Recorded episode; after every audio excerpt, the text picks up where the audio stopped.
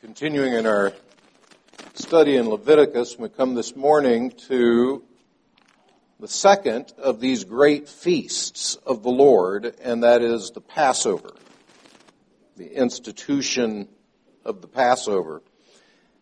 And our complementary passage will be Luke's Gospel, the 22nd chapter, verses 1 through 23. So with your Bibles open to Leviticus chapter 23, we'll be reading verses 4 through 8. In honor of God's Word, please stand.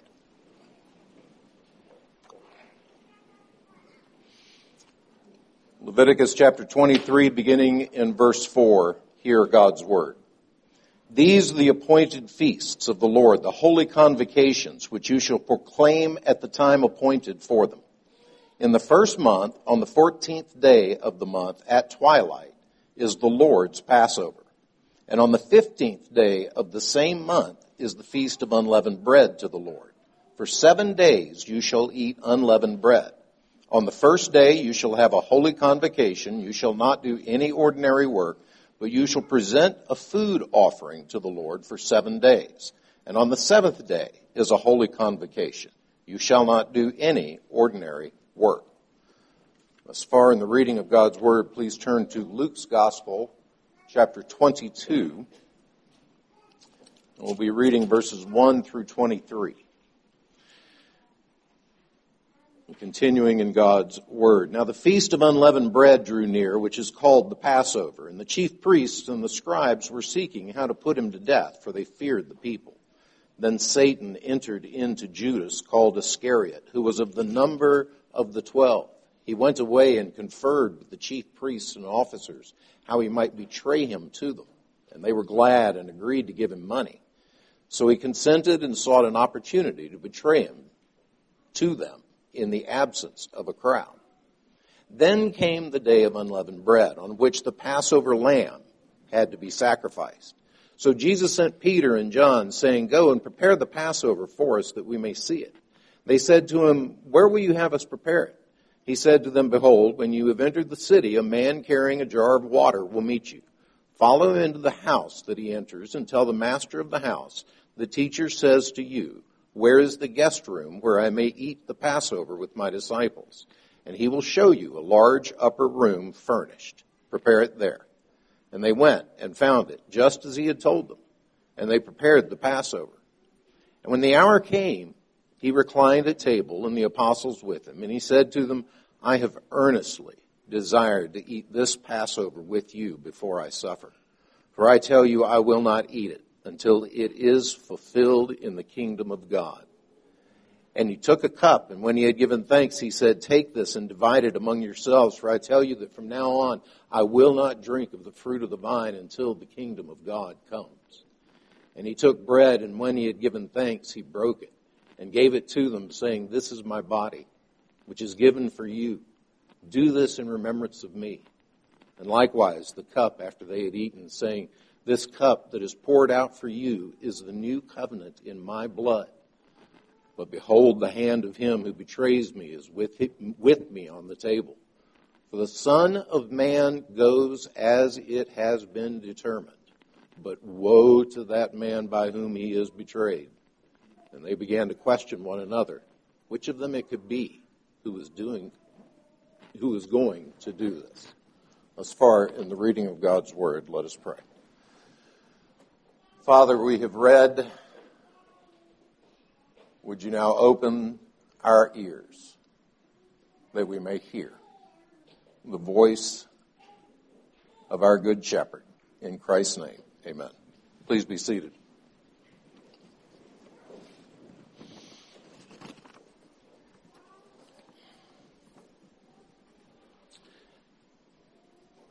New Year's rituals define cultures. Every culture has some sort of New Year ritual. Western culture, American culture, you usually associate it with all the friends getting together and counting down till midnight. Uh, I associate it with going to bed at 9.30. That's my culture. but, there, there are different ways. Our, our Puerto Rican uh, brothers and sisters celebrate Christmas uh, very differently. They, they show up at each other's houses at midnight and make loud banging noises with pots and pans. I said, you can't do that around here. you will get shot doing that around here. Everybody celebrates the new year in a different way because they define our culture. They're, they're, they're joyful things. They're, they're things that shape our story.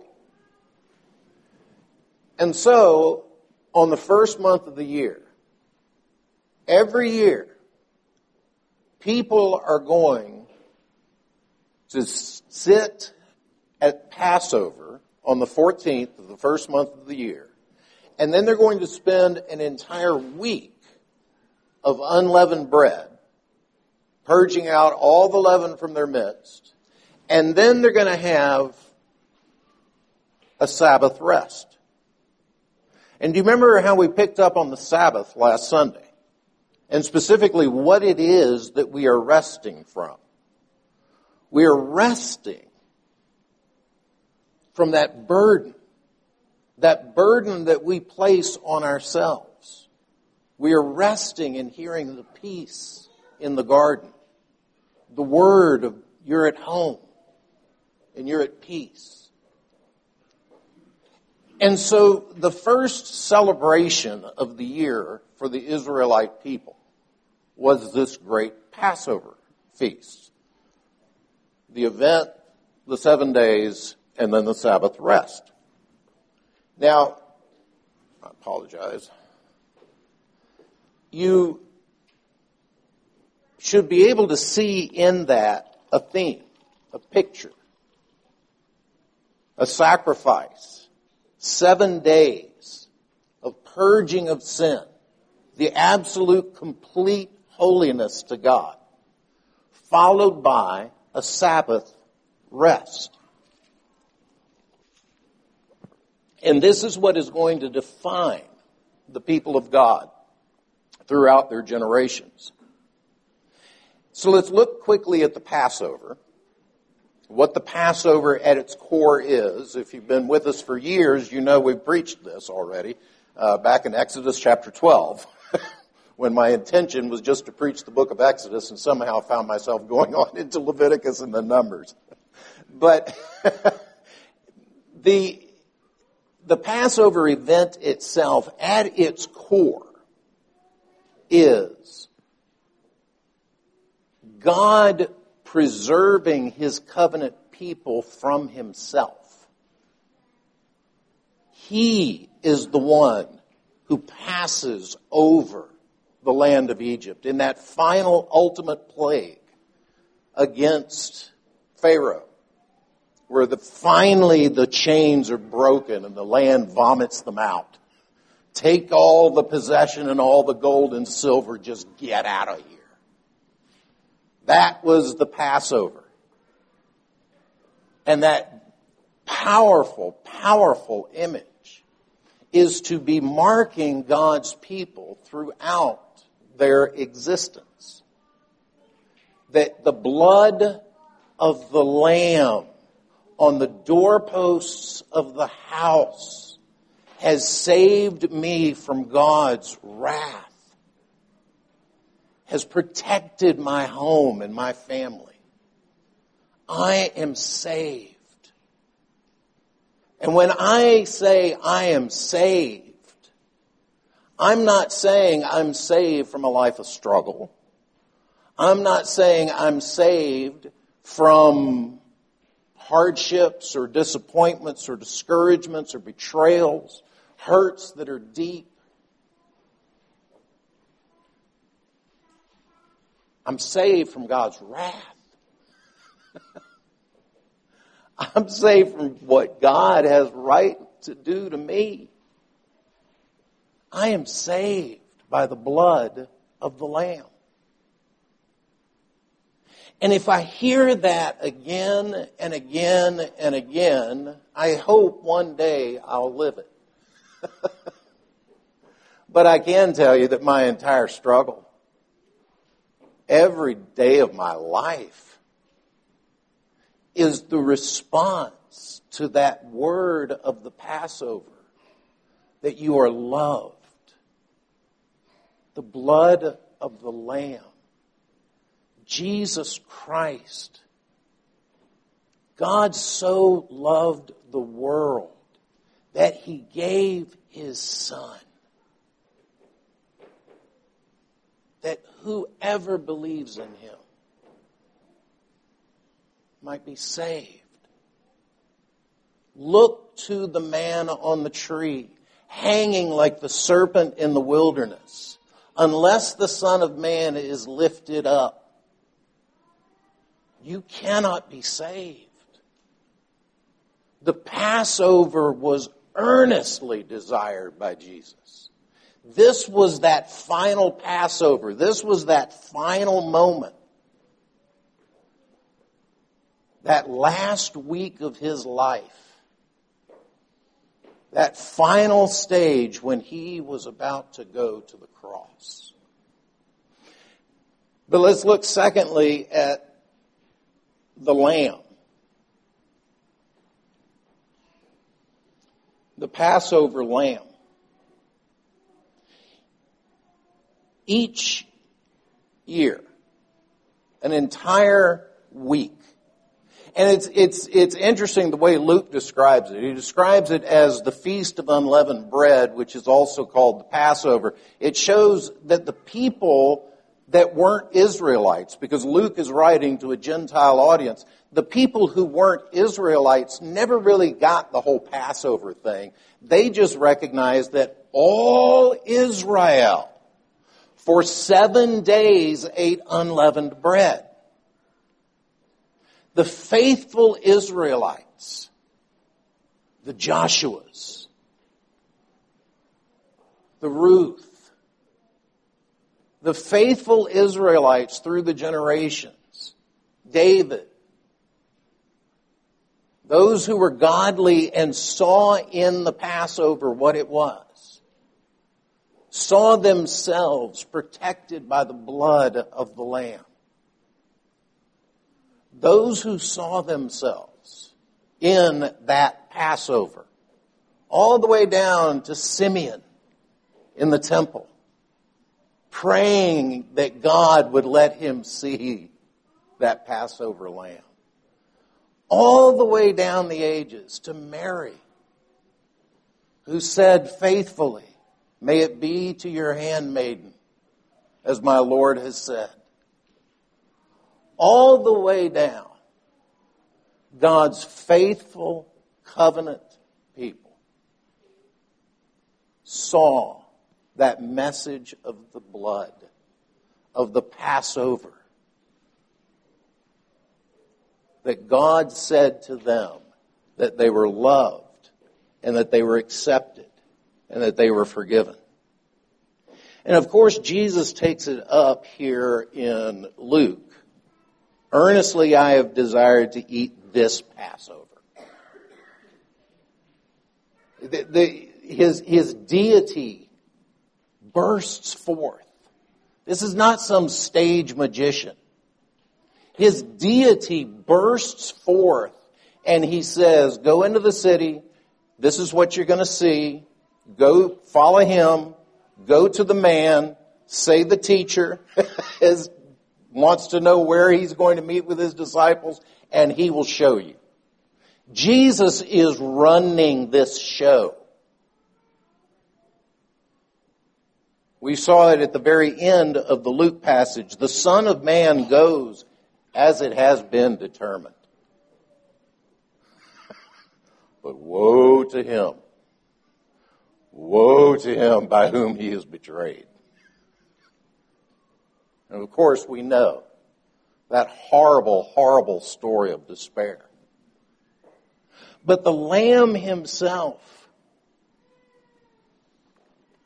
his earnest desire, this, this core identity opens like a flower here in Luke 18, or I'm sorry, in verse 18.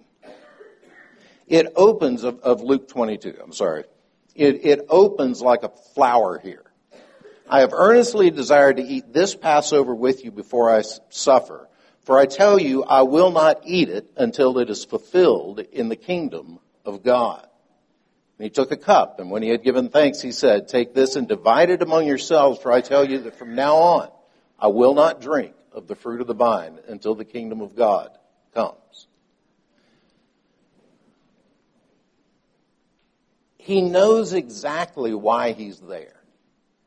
He knows exactly what his mission is. He is in absolute control of this entire event so that you and I can know that our Passover is not protecting from the wrath of God. The angel of death is not any longer looming over your head, but it is now the angel of the new covenant. It is the messenger of the new covenant, the message that the nations will come streaming up to God. Here when he says, this cup is the cup of the new covenant in my blood, you're seeing the Passover like one of those rosebuds that I hope a lot of ladies got recently. one of those rosebuds that slowly opens up and reveals the beautiful flower that it has always been. This is how he opens so that you and I, because of this Passover lamb, are hearing the word, come and dine. Come and eat. Come and be filled. And of course, he institutes the Lord's Supper here so that you and I get to come every week to our Passover lamb, to our Passover table, to the angel of the new covenant, the mediator of a much better covenant, the one who speaks peace. How would a Passover people I think I forgot to say my points at the beginning. But it was the Passover itself, the Passover lamb, and thirdly, the Passover people. The third is the Passover people. All those faithful people, all those faithful people through the generations. Moses, Joshua, Eli, Samuel, Simeon, Mary. Think of all those faithful saints. You know what the writer of the Hebrews says? They all stand as witness. If you were with us at the last men's group, uh, the disciplines of a godly man, he mentions this. It, it's an extended devotion on Hebrews chapter 12, verses 1 and 2. And he says, all these saints, the roll hall of saints of Hebrews chapter 11, surround us like witnesses all bearing witness saying, we ran the race. It can be done. And that hall of witnesses has just grown and grown and grown. I'm very, very blessed to have many witnesses that I've known personally, who I know are now showing me that it can be run. You can remain faithful, even in death. The race can be run. My race is not your race. Everybody's race is the race that God has set before them. But beloved, we are surrounded by a cloud of witnesses. All of whom say this race can be run. A people that knew that would be a people who were really, really thankful. They'd be a people who I think would be really, really joyful. To live every year with a spiritual awareness, to come every week to the table. A people who knew that, who saw that vision, and who heard again and again and again that as we look unto Jesus, the one who is both our great pioneer, the trailblazer who lived that life that we could never, ever, ever live. And who said, I am the Passover lamb. It's interesting, Spurgeon, I think, brings this out. Over the next 48 hours, imagine how that lamb was inspected. The priest to make sure there was no blemish. The family members picking the lamb. Over the intervening days, Jesus himself is inspected. He's inspected by the Herodians. He's inspected by all these different groups of people. They each challenge him in their own way until it finally builds to the point that Pilate himself says, I find no fault. He was declared to be innocent. He was inspected and Pilate said, This is a perfect man. I find no fault. That's the Passover lamb that went before God. Suffered. That perfect man. And he went eagerly Earnestly, I have desired to eat this Passover with you. For the joy that was set before him, he endured the shame. A people that knew that, beloved, I think would be a joyful people. Think of all the exhortations in the New Testament. How many of those exhortations involve exhortations to rejoice? How many of those challenges in the New Testament are challenges to you and me to live lives that reflect a Passover lamb? The Lamb of God who took away the sin of the world. And as Jesus not only unfolds that Passover into the new covenant, he also inaugurates his kingdom. If you were in the adult Sunday school class, I hadn't intended this. I had no idea that Jeremy was touching on it, but it was a great point. The resurrection of Jesus is not sufficient. He had to ascend. He had to be seated at the right hand of God. And when he sat down at God's right hand, the accuser was finally crushed. And his kingdom began. And his kingdom grows. And his kingdom transforms. It opens like a flower and it transforms individuals. It transforms marriages. It transforms saints. But it begins with the recognition that I must look unto Jesus, the pioneer and perfecter of my faith. And beloved, if that is your story, if that is your heart, if that is where you are with Jesus Christ, then rejoice. Man, that's amazing. that is amazing. That when God looks in love and says to me and to you, you are accepted You are loved and you are forgiven. It was nailed at the cross. It rose triumphant in declaration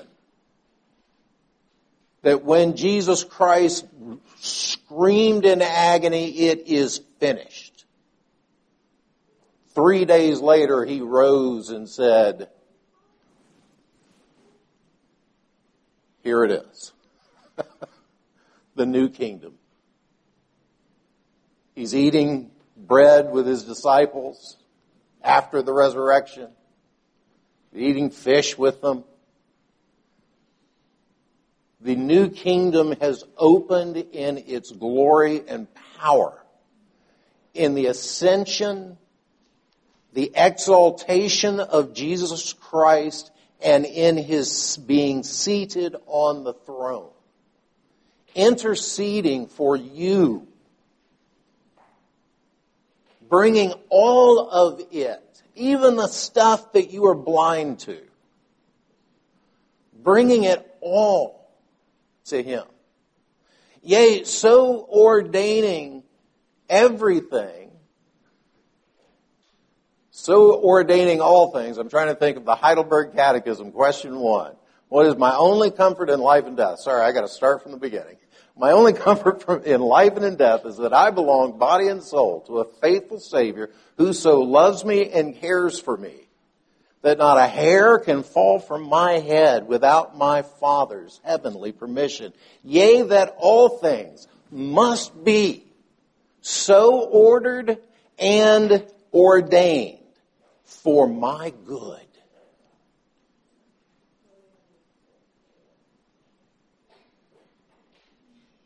My only comfort in life and in death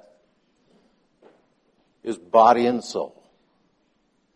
And beloved, if you know that peace, if you know that peace that passes understanding, then the angel of the covenant says, Come. Come unto me, all who are weary and heavy burdened, and I will give you rest the Passover lamb has been sacrificed. Paul says, why are you being knuckleheads? We need to, because the Passover lambs have been sacrificed, we need to operate in sincerity and truth. Holy lives. We are the feast. we are the holy dedication to God. He, he goes on in that First Corinthians passage to say, listen, I'm not saying you shouldn't interact with the world. If, if I said you shouldn't interact with the world, then, you know, that, that's crazy. You can't do that. Well, what he says is the world shouldn't look like the church, and the church shouldn't look like the world. Because if the church looks just like the world, how the, is anybody ever going to see that beautiful flower opening up? How is anybody going to ever see those holy people? All the exhortations, stop being this, start being that. All of the ways in which we encourage and help one another in the New Testament, they're all examples of the church doing what the church should be doing. Encouraging one another in holiness while it is still today. Not forsaking the meeting of ourselves together as is the habit of some, but the more so as you see the day approaching.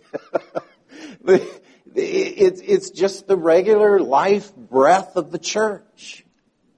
As we encourage one another, as we come around one another, I think everybody in here has probably had some encouragement from just about everybody else in here.